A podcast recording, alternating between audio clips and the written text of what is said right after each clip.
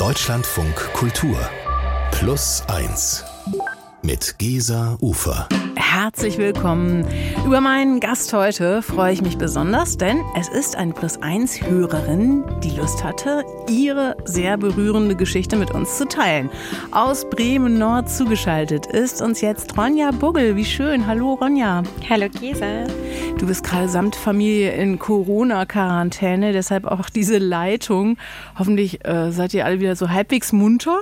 Ja, wir sind wieder halbwegs munter. Zwar noch in Quarantäne, aber uns geht's auf jeden Fall besser. Danke. Hey, und wenn ich sage ihr, dann sind wir eigentlich schon mitten im Thema, denn du lebst mit deinem Freund, du lebst zusammen mit eurem bald zweijährigen leiblichen Sohn Nio und mit Jeremiah, der ist bald sechs Jahre alt, hat Trisomie 21 und seine leiblichen Eltern stammen aus Nigeria. Ihr habt Jeremiah adoptiert und du hast geschrieben, unser Leben ist großes Chaos und Stress und doch auch voller Freude, Lachen und ungewöhnlichen, komischen Momenten.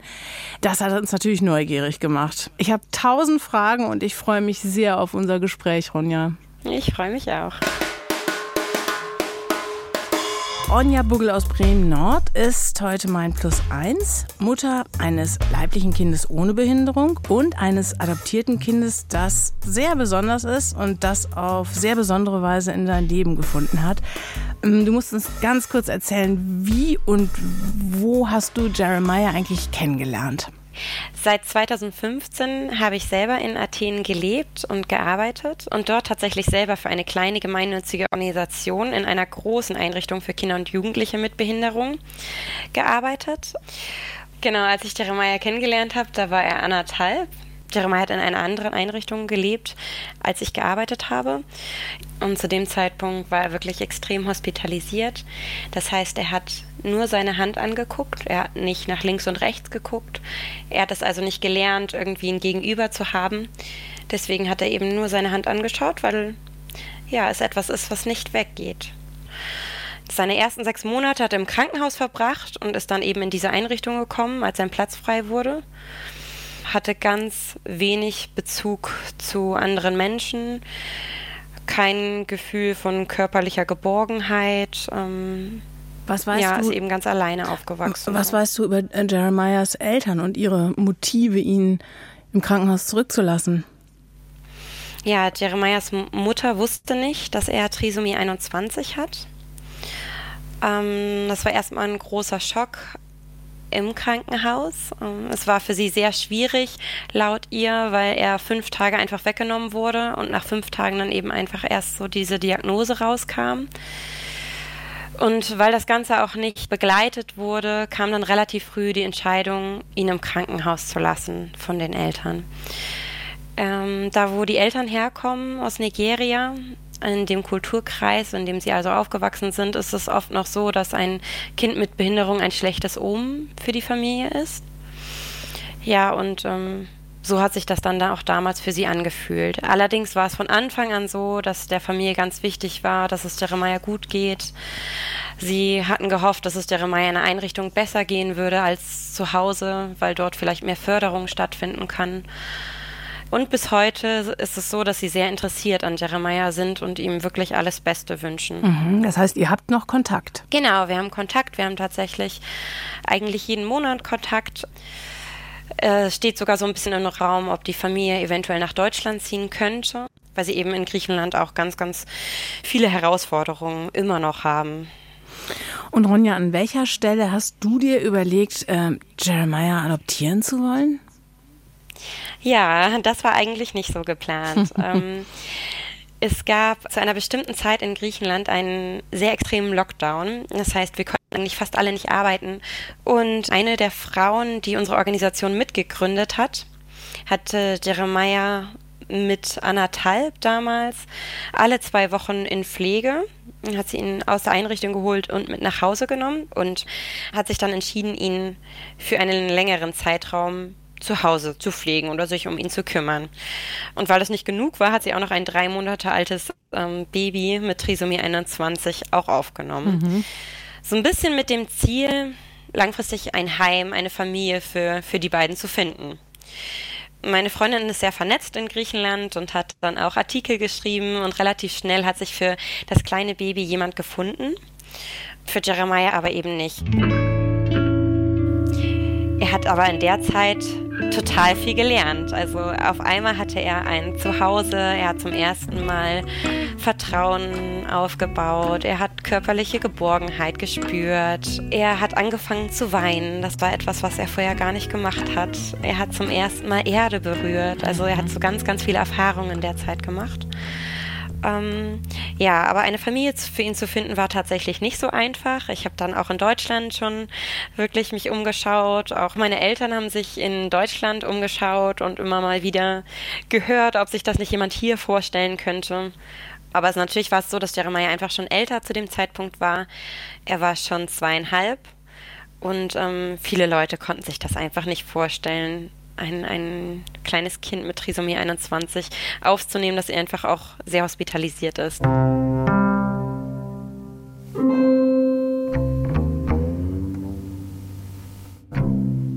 Ja, und mit der Zeit habe ich ihn aber immer besser kennengelernt.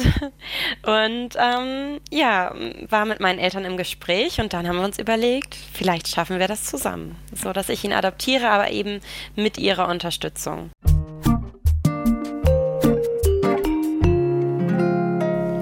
Also äh, du hast mir in Vorbereitung auf diese Sendung so ein kleines Fotobüchlein über Jeremiahs Weg zu euch geschickt. Also es ist eigentlich ein Büchlein, das ist nur für Familienmitglieder. Ähm, und ich muss zugeben, ich wirklich musste fast heulen, als ich dieses Buch gesehen habe, weil du genau diese ersten Stationen da auch so beschreibst und weil man sich die ganze Zeit fragt oder ich mich, woher du den Mut hattest, diesen Schritt zu gehen. Also auch diese Sicherheit, dass das klappen könnte, denn äh, es war ja überhaupt nicht klar, wie fordernd dieses gemeinsame Leben werden würde. Also was, was war so der Ausschlag? Was hat dir da Mut gemacht? Hm, also ich glaube, in unserer Familie sind wir oft so, dass wir uns auch so mutige Schritte trauen und dann in der Handlung oft denken, oh je, was haben wir uns da hier eigentlich zugetraut? Also, dass wir uns auch manchmal einfach eher ein bisschen zu viel zutrauen, äh, als dann eigentlich möglich ist. Ähm, was aber eben auch zu Möglichkeiten führt, wie in dem Fall. Also irgendwie hatten wir dieses Gefühl, ja, irgendwie Jeremiah, der der bleibt irgendwie bei uns. Irgendwie hatten wir alle das Gefühl und meine Eltern kamen dann für einen Urlaub mit ihm und ähm, haben sich halt eben auch ganz schön schnell in ihn verguckt. Auch mein Papa, der am Anfang skeptisch war, der war dann sofort Feuer und Flamme. Und irgendwie hat sich das Gefühl dann so eingebrannt, ja, wir kriegen das irgendwie hin. Wir haben noch keinen Plan, was das alles bedeuten wird. Tja. Und das war auch ganz gut so. Und dann passierte ähm, noch etwas ja. sehr Ungeplantes. Das musst du uns auch noch mal kurz schildern. Genau. Also kurz nachdem wir uns dazu entschieden haben und ich mich bereits im Adoptionsprozess ähm, befunden habe, äh, habe ich meinen jetzigen Partner und Papa von Jeremiah kennengelernt. Mhm. Der war zu der Zeit im Bereich der humanitären medizinischen Arbeit in Griechenland tätig. Und der fand Jeremiah dann ziemlich schnell auch ziemlich klasse. Dann war es aber trotzdem irgendwie so, dass ja, wir das haben erstmal so laufen lassen, weil mein Leben eh ziemlich voll war und er dann auch in der in der Schweiz gearbeitet hat und immer nur für kurze Zeiträume in Athen war. Und äh, dann bin ich aber nach ein paar Monaten ganz, ganz ungeplant schwanger geworden. Hm. Genau. Und dann gab es da auf einmal noch eine große Herausforderung.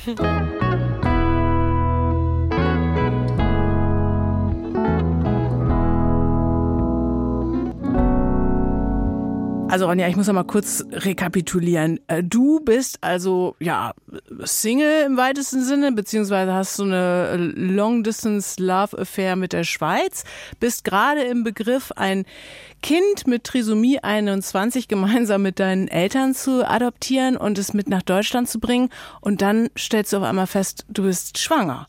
Äh, wie würdest du das, die Gefühlslage beschreiben? War das wahrscheinlich nicht nur die schiere Freude, oder? Nein, um ehrlich zu sein, war ich alles andere als begeistert, so in den ersten Momenten davon. Ich habe wirklich unheimlich Schiss bekommen, auch wenn wir uns oft viel zutrauen, ähm, habe ich wirklich große, große Zweifel gehabt. Ähm, Ja, und ich glaube, gerade so Zweifel und Angst waren tatsächlich in den ersten Monaten auch wirklich das dominante Gefühl zu dieser Schwangerschaft. Mm, ich hatte das Gefühl, dass ich Jeremiah dadurch nicht gerecht werden kann. Für mich war aber ganz klar, diese Adoption nicht äh, aufzugeben. Also das war zu keinem Zeitpunkt irgendwie eine Fragestellung, die mich beschäftigt hat, sondern eher einfach zu sagen, okay, dieses Kind ist einfach zu viel und ähm, ja, da stand tatsächlich auch eine Abtreibung mit im Raum.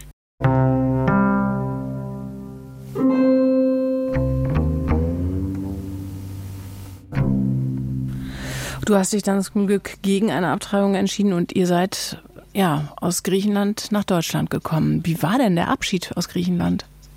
Ja, der Abschied war sehr schwierig. Ich habe ähm, Griechenland schon als meine Heimat tatsächlich, als meine emotionale Heimat empfunden.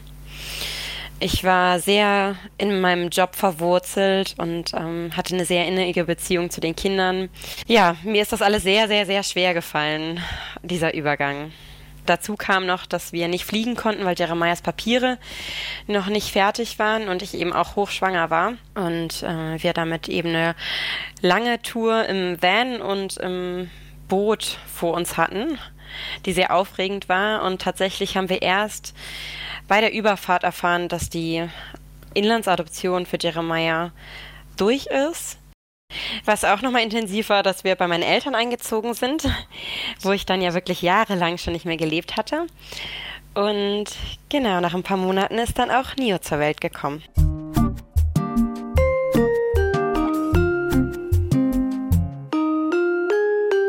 Wie sah dann euer Alltag ungefähr aus? Also wie muss man sich das vorstellen, dieser Tage zum Beispiel, wenn alle gesund sind? Im Moment habt ihr Corona, aber wie sieht das im Moment aus? Also wann geht's morgens bei euch los? Wer geht dann wann wohin? Ähm, wir haben vor kurzem ein Haus gekauft in Bremen Nord und sind vor ja, zwei Wochen dort eben eingezogen. Ansonsten geht unser Alltag aber so weiter, dass die Kinder morgens so um 7 Uhr Lärm machen und dann in die gleiche Kita kommen. Der Kleine geht dort in die Krippe und Jeremiah geht dort in eine Integrationsgruppe.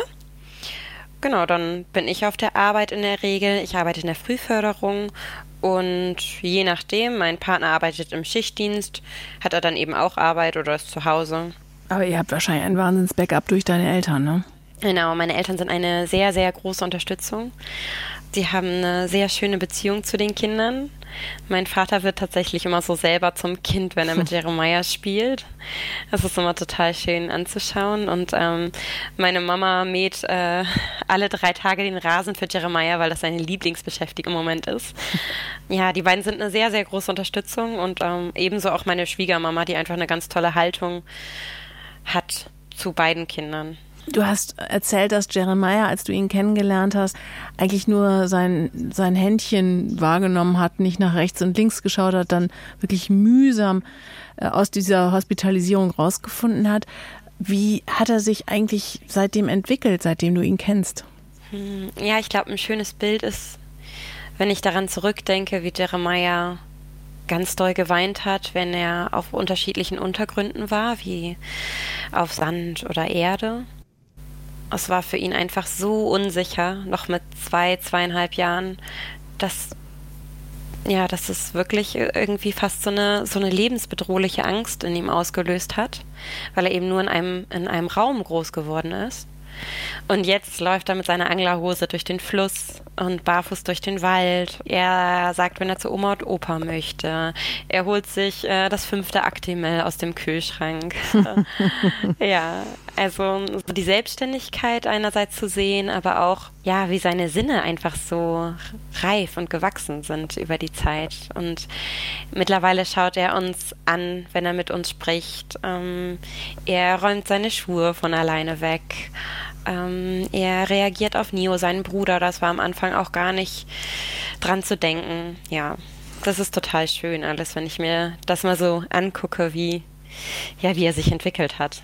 Ähm, ich muss noch mal so ein bisschen aus dem Nähkästchen plaudern. Wir hatten ja ein kleines Vorgespräch und ich war sozusagen Ohrenzeugin, wie er also da gemeinsam am Tisch sitzt und äh, hatte so einen dezenten Eindruck davon, wie unfassbar quirlig das da bei euch zugeht. Ich fand zum Beispiel sehr schön äh, deine Regieanweisung an deinen jüngeren Sohn. Also wenn du die Flasche schmeißen möchtest, also dann kannst du das gern machen, aber sehr, sehr gerne draußen. Also sehr geduldig, sehr besonnen. Aber es gibt wahrscheinlich auch immer wieder Momente, wo du oder wo ihr auch an, an totale Grenzen stoßt. Also zum Beispiel äh, hast du mir auch geschildert, dass eure Söhne eigentlich so richtige Partners in Crime sind. Also wenn der Ältere Quatsch macht, dann ist das Schönste eigentlich für den Jüngeren, ihn nachzumachen. Was macht er denn sonst so außer Flasche schmeißen? Genau, also scheppernde Gegenstände zu schmeißen. Das ist auf jeden Fall ein großes Hobby. Tatsächlich auch Dinge, die kaputt gehen können, weil wenn das Glas so in alle Richtungen fliegt, das findet irgendwie total klasse. Jeremiah hat großes Interesse auch an Maschinen, an Bohrmaschinen oder so. Ähm, ja, die werden dann auch, müssen immer aus Reichweite sein oder halt mit Begleitung irgendwie dann genutzt werden.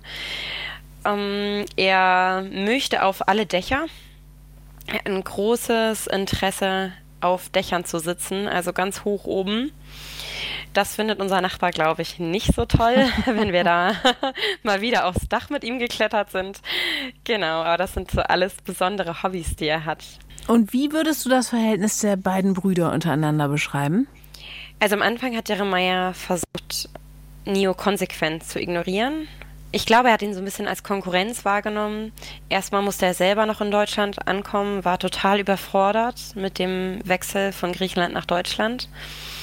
Und es ist so, dass in einer Einrichtung, wenn viele Kinder aufeinander kommen, es auch so ist, dass die Aufmerksamkeit der Krankenschwestern so begrenzt ist, dass andere Kinder Konkurrenz sind und als Konkurrenz wahrgenommen werden.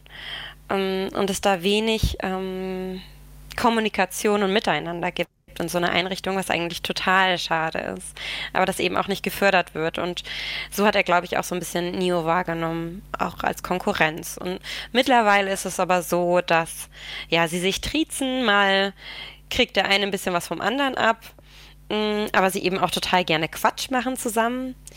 Jeremiah ganz aufmerksam ist, wenn Neo weint und ähm, ja, ihn dabei beobachtet. Ähm, sie sich auch mal beide einen Keks geben oder ähm, also es gibt schon immer mehr gemeinsame Punkte, würde ich sagen. Und trotzdem äh, gibt es auch Momente, wo du dir manchmal, na, vielleicht Sorgen machst oder dich wahrscheinlich doch auch fragst, ähm, wie der Neo auch seinen Bruder ähm, wie er gegen den ankommt vielleicht auch, oder? Was sind so Momente, wo du dich fragst, wie die beiden zusammen aufwachsen? Mm, ja, es ist so, dass Neo direkt in viel Lärm, Chaos und ähm, ja, aber auch Leben gehüpft ist. Und für beide tut es uns oft leid, dass wir ihnen nicht die Aufmerksamkeit und den Raum geben können, den sie bräuchten. Und trotzdem lernen sie auch voneinander. Aber bei Neo ist es so, dass er einfach nach sehr, sehr viel Aufmerksamkeit sucht, also gerade bei mir. Er haut im Moment unheimlich gerne und viel, um ja, uns zu provozieren und die Aufmerksamkeit sich so einzuholen. Er hat in den ersten Monaten auch viel geweint, weil ich glaube, er die Ruhe nicht hatte, die er brauchte.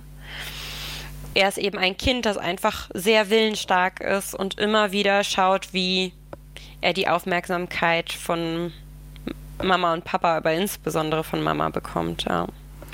Wenn wir über das doch nicht ganz unkomplizierte Verhältnis zwischen Kindern mit und ohne Behinderung sprechen, dann gibt es eine echte Fachfrau, die wir jetzt einfach mal mit an Bord holen, wahrscheinlich sogar die renommierteste Fachfrau überhaupt in Deutschland für unsere Rubrik. Plus eins die Antwort.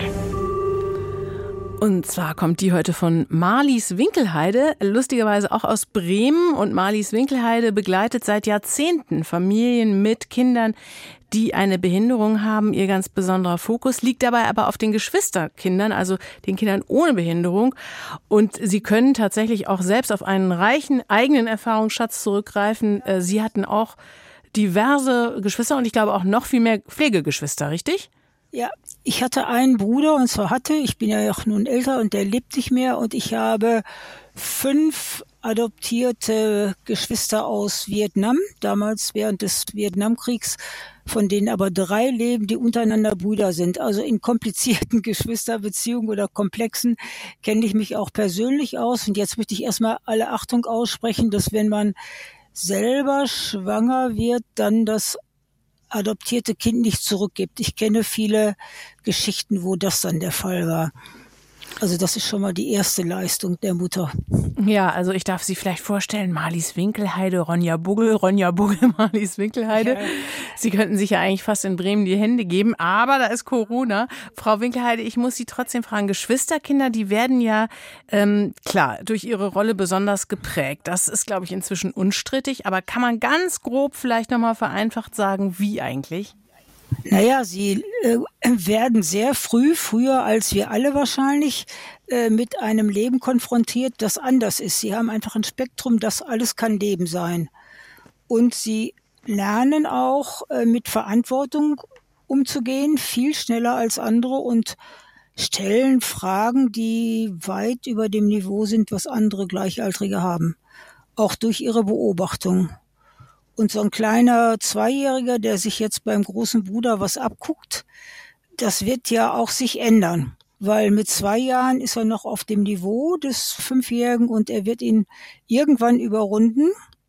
Dann ist er in unserer Sprache heißt das der eigentlich Ältere, weil mit ihm können die Eltern ganz andere Dinge besprechen als mit dem Älteren mit der Trisomie 21. Und dann gibt's neue Geschwisterauseinandersetzungen, die man gut beobachten würde. Was genau passiert denn, wenn dieses Kräfteverhältnis so kippt? Naja, auch ein Kind mit Behinderung ist vielleicht eifersüchtig auf das, was der andere kann. Und Geschwister, die das beobachten, das können oft Eltern gar nicht feststellen, die bremsen sich manchmal in der Entwicklung, weil sie auch respektieren wollen, dass es einen Älteren gibt und weil der einfach oder die so eifersüchtig ist. Ja, das führt mhm. von bis zur Schulverweigerung, ist aber gut auflösbar, wenn man Kindern einen Raum gibt, das zu erfahren und darüber zu sprechen, ohne die Eltern. Und ja, jetzt in eurem Fall, äh, da habt ihr gerade ganz, ganz konkret so diese Momente, dass der Nio seinen äh, größeren Bruder einfach ganz oft nachmacht, wenn er Quatsch macht. Ja, äh, das, das, ist wahrscheinlich relativ normal, oder? Das ist normal, das würden ja andere Kinder auch machen. Zwei- und Fünfjährige, die gucken voneinander ab. Und da habe ich vorhin ein bisschen Luft angehalten. Die sind in derselben Kita. Ich würde denen von Anfang an einen eigenen Raum ermöglichen. So praktisch das ist für Eltern ob der Jüngere sich nicht immer dann verantwortlich fühlt für den Älteren, wenn andere zum Beispiel den Jeremiah nicht so behandeln, wie er meint, dass er behandelt werden muss. Also diese Verantwortung haben Geschwister immer. Frau Winkleide, ich habe Sie nämlich tatsächlich auch mal selbst kennengelernt bei einem Seminar unserer Selbsthilfegruppe. Ich bin selbst auch Mutter einer Tochter ohne Behinderung und eines Sohnes mit Behinderung und wir haben schon ganz früh gesagt bekommen, Punkt A, machen Sie auf keinen Fall das Geschwisterkind so zum Zivi des behinderten Kindes, also sorgen Sie dafür, dass das da nicht irgendwelche Aufgaben übernehmen muss und irgendwie in so eine komische Sorgeposition kommt und Punkt B, es gibt keinen soll keinen künstlichen Schon Wohnraum geben. Wenn das Geschwisterkind stinksauer auf das Kind mit Behinderung ist, dann hat es auch alles Recht dazu. Also Sprüche wie, du bist doch der Vernünftige, du musst doch da drüber stehen, die, äh, die gelten nicht. Das gilt ja wahrscheinlich aber auch so in allen Geschwisterkonstellationen, oder? Ja, ja, aber es passiert häufiger in den Familien, in denen ein Kind mit Beeinträchtigung, Behinderung lebt, egal wie man das nennt, fängt da ja schon an. Wie nennt man das dann irgendwann? Mhm. Ja, also da gäbe es jetzt viel zu sagen. Man kann Geschwistern auch Verantwortung übertragen. Die Frage ist immer das Maß. Mhm. Und manche äh, Geschwister wollen ja auch Verantwortung haben. Und es wird sich immer die Frage stellen, welche Verantwortung habe ich und welche Verantwortung empfinde ich? Also wenn die zum Beispiel in eine Schule gehen würden, passt das Geschwisterkind automatisch auf, egal was sie an das musst du nicht und so äh, vorher sagen. Mhm. Das was, was haben denn aber Geschwisterkinder möglicherweise auch ganz klar für Vorteile durch diese Rolle? Also ganz viele. Sie, äh, wie gesagt, sie lernen Leben in, in verschiedenen Formen kennen. Sie wissen, was auch Anstrengung bedeutet, etwas zu lernen. Das beobachten sie. Sie haben einfach ein Verständnis, sich in andere Menschen einzufühlen, äh, sind sozial sensibel. Dafür sollten sie dann auch nicht ausgenutzt werden, aber sie wissen, dass Leistung nicht alles ist, sondern dass äh, Zufriedenheit, äh, sich wohlfühlen, äh, das hat ja die Mutter auch immer betont, dass das ganz eigene Werte sind. Sie haben eine andere Form von Wertschätzung.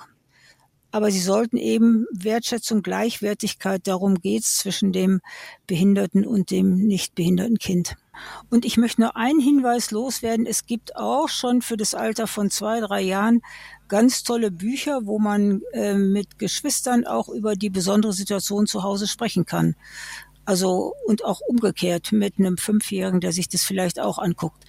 Also da gibt es ja einige Hilfsmittel, aber ich glaube, Geschwisterkinder müssen weder verhaltensauffällig noch besonders angepasst werden, wenn Eltern aufmerksam sind und ihnen den eigenen Weg ermöglichen. Marlies Winkelheide, Sozialwissenschaftlerin, forscht, arbeitet und, ja, man kann sagen, packt seit Jahrzehnten Geschwisterkindern Speck auf die Seele. Ganz, ganz herzlichen Dank für Ihre Expertise. Bitte.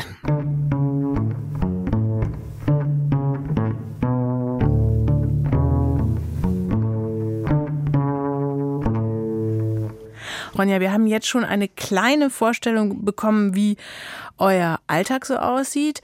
Du hast aber das riesengroße Glück, dass du eben auch Eltern hast, die vom Fach sind und die dich wahrscheinlich auch in der Hinsicht total gut unterstützen können. Warst du eigentlich immer schon so ein Familienmensch oder hast du jetzt deine Eltern als ja, Ressource nochmal neu wiederentdeckt? Hm, sowohl als auch. Also ich habe meine Eltern auf jeden Fall in den letzten zwei Jahren nochmal ganz anders kennengelernt und auch nochmal ganz andere Aspekte von ihnen besser kennengelernt und ähm, ja, sehe sie auch als Eltern ganz anders, jetzt wo ich selber Mama bin. Ähm, aber ich, es war es tatsächlich schon immer so, dass ich äh, ja in einem sehr bunten Elternhaus aufgewachsen sind. Bei uns gab es immer viel Leben und meine Eltern waren immer super aktiv, sehr unterstützend, sehr auf Selbstbestimmung aus. Und das habe ich auf jeden Fall auch mitgenommen, denke ich. Überhaupt scheinst du mir ein Mensch zu sein, der enorm viel Power, aber auch so Zuversicht mitbringt. Hast du eine Idee, woher die sich speist? Oder hast du vielleicht sogar Tipps zum Nachmachen, wenn Menschen in vergleichbarer Situation auch einfach mal alles zu viel ist? Also was machst du dann? Hm. Ja, also dass alles zu viel sein kann. Ich glaube, das ist eine Situation, mit denen viele Eltern konfrontiert sind, die ein Kind mit Behinderung haben.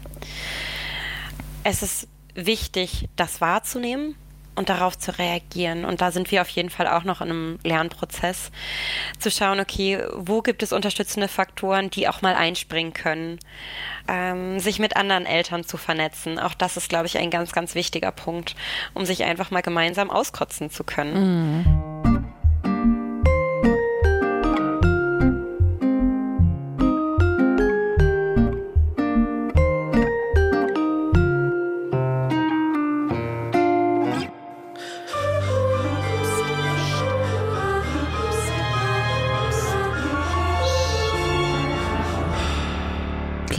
Geständnisse.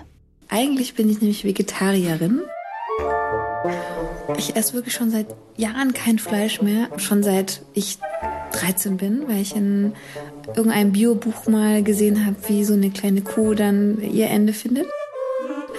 Und es hat mich doch auch nachhaltig dann geprägt. Ich äh, missioniere auch irgendwie meine Familienmitgliedern. Wie kannst du nur, ja, was auf deinem Teller liegt, das hat auch mal gelebt und so.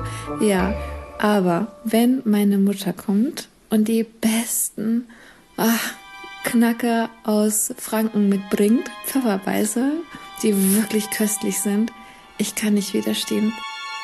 Sie liegen im Kühlschrank und ähm, in der Früh ja, sind es irgendwie zehn, so am nächsten Tag sind es vielleicht sechs. Weil ich dann irgendwie dann abends so nochmal, nachdem ich die Kinder ins Bett gebracht habe, die Spülmaschine ausgeräumt, nochmal schnell zum Kühlschrank, ihn aufmache und dann einen Knacker beiße. Ja, und dann fragt man sich am nächsten Morgen, wo sind die eigentlich hin? Das hat sich auch in meiner Familie, die ist relativ groß, rumgesprochen, ja. Also dann war ich nur die Fake-Vegetarier, die ja glauben, wir nichts mehr. Dann haben sie versucht, mich zu ködern, auch so mit Weißwurst oder so. Aber oh, nee, Weißwurst geht gar nicht. Und mein Vater will immer uns irgendwelche Stadtringe aus Nürnberg, ja, uns andrehen. Auch nicht lecker, aber die Pfefferbeißer. Ein Gedicht, wirklich köstlich. Man kann nicht widerstehen. Das geht nicht. Kleine Schwächen aufgezeichnet von Jule Eickmann. Mir kam das gerade sehr bekannt vor beim Hören. Ich bin auch Vegetarierin, aber immer wenn ich so kurz vom Nervenzusammenbruch vorbeischrappe, dann muss ich so eine ganz bekannte Mini-Salami äh, essen und dann äh, sieht die Welt auch gleich schon wieder besser aus. Hast du auch irgendwie so, eine, so, ein, so ein Guilty Pleasure eigentlich, Ronja? Hm. Also auf jeden Fall eine Tafel Schokolade am Tag. und ähm, es ist tatsächlich so, dass eigentlich ja so eine Einschlafbegleitung bei den Kindern irgendwie so total liebevoll gestaltet werden soll. Und ja, ich gebe mir dann auch echt Mühe, bis die Kinder dann im Bett sind. Aber sobald sie so halbwegs die Augen zumachen und dann aber irgendwie dann noch so eine Dreiviertelstunde an einem klammern, höre ich immer irgendwie einen True Crime Podcast, der das Ganze dann deutlich angenehmer macht und mich so ein bisschen wegbeamt. Anderswo ist alles noch viel schlimmer. Für dieses Mal sind wir fast am Ende, liebe Ronja. Eine Frage, die treibt mich allerdings noch um. Wir bitten ja unsere Hörerinnen und Hörer ausdrücklich, uns zu schreiben, wenn sie ihre Geschichte mit uns teilen wollen. Und du hast das ja wunderbarerweise gemacht. Aber hast du eigentlich auch sowas wie einen Wunsch, was deine Geschichte vielleicht bei der einen oder dem anderen auslösen könnte? Also gibt es da irgendwie was, was du dir bestenfalls wünschst? Ja, tatsächlich ist es oft so, dass ich mich frage, warum so wenig Paare darüber nachdenken, ein Kind zu adoptieren oder in Pflege zu nehmen. Es muss ja auch gar kein Paar sein, sondern kann ja auch eine Einzelperson sein, die sich ein Kind wünscht. Ähm, ich glaube, dass unsere Familienstrukturen danach so traditionell sind, dass es in viele, ja, in viele Köpfe gar nicht reinkommt, einfach so der Gedanke, ach, warum eigentlich nicht in Pflege oder warum eigentlich nicht adoptieren?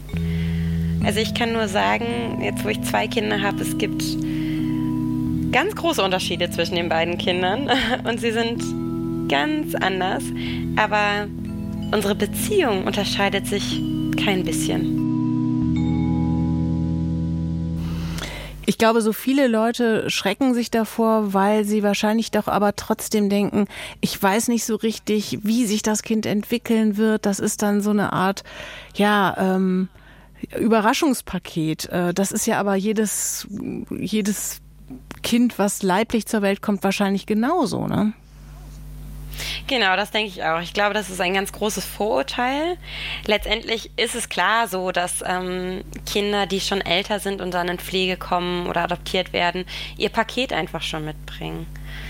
Aber auch so wissen wir nicht, was von Generationen davor vielleicht noch bei unseren leiblichen Kindern hochkommt, äh, was sie für Erfahrungen im Leben machen werden außerhalb der Familie, was sie prägen wird. Und ähm, ja, auch mein Bruder und ich, wir sind total unterschiedlich. Er ist ähm, der Management-Typ und äh, leitet ein Unternehmen und ich bin ganz andere Wege gegangen als er. Er ist sauber und ich bin chaotisch. Wie schön, dass du deine Geschichte mit uns geteilt hast, liebe Ronja. Wir wünschen dir und deiner Familie alles, alles Gute. Jetzt natürlich erstmal werdet schnell gesund und ja, Ronja, komm uns gerne mal live hier besuchen. Wir sind total gespannt, wie es bei euch weitergeht und vielleicht können wir uns ja für in ein, zwei Jahren nochmal wieder verabreden. Ja, sehr gerne. Ich würde mich sehr freuen. Vielen Dank für eure Zeit. Vielen Dank. Und wenn Sie jetzt noch mehr Lust auf Plus 1 haben, in unserem Podcast-Feed finden Sie in dieser Woche die Geschichte einer jungen Frau, deren festgefahrenes Weltbild komplett ins Wanken gerät, als sie mit Mitte 20 in ein neues Umfeld kommt. Das war so schlimm zu merken, nee, die Welt ist sinnlos. Alles, was passiert, ist halt zufällig. Diesen Sinn gibt es nicht, diesen Halt gibt es nicht. Es gibt keinen Gott, es gibt kein Karma, es gibt kein Schicksal. Es ist auch eigentlich egal, was ich mache. Also kann ich auch das Studium abbrechen und es ist alles, eigentlich alles egal. Und ich hatte so das Gefühl, okay, boah, in was für einer Welt lebe ich? In unserem Podcast-Feed, in der Audiothek auf Spotify oder in der Podcast-App Ihrer Wahl. Und wenn Sie da schon mal sind, abonnieren Sie doch gleich am besten Plus eins. Das ist simpel und immer sehr erfreulich. Mein Name ist Gesa Ufer und ich freue mich, wenn wir uns bald wieder hören.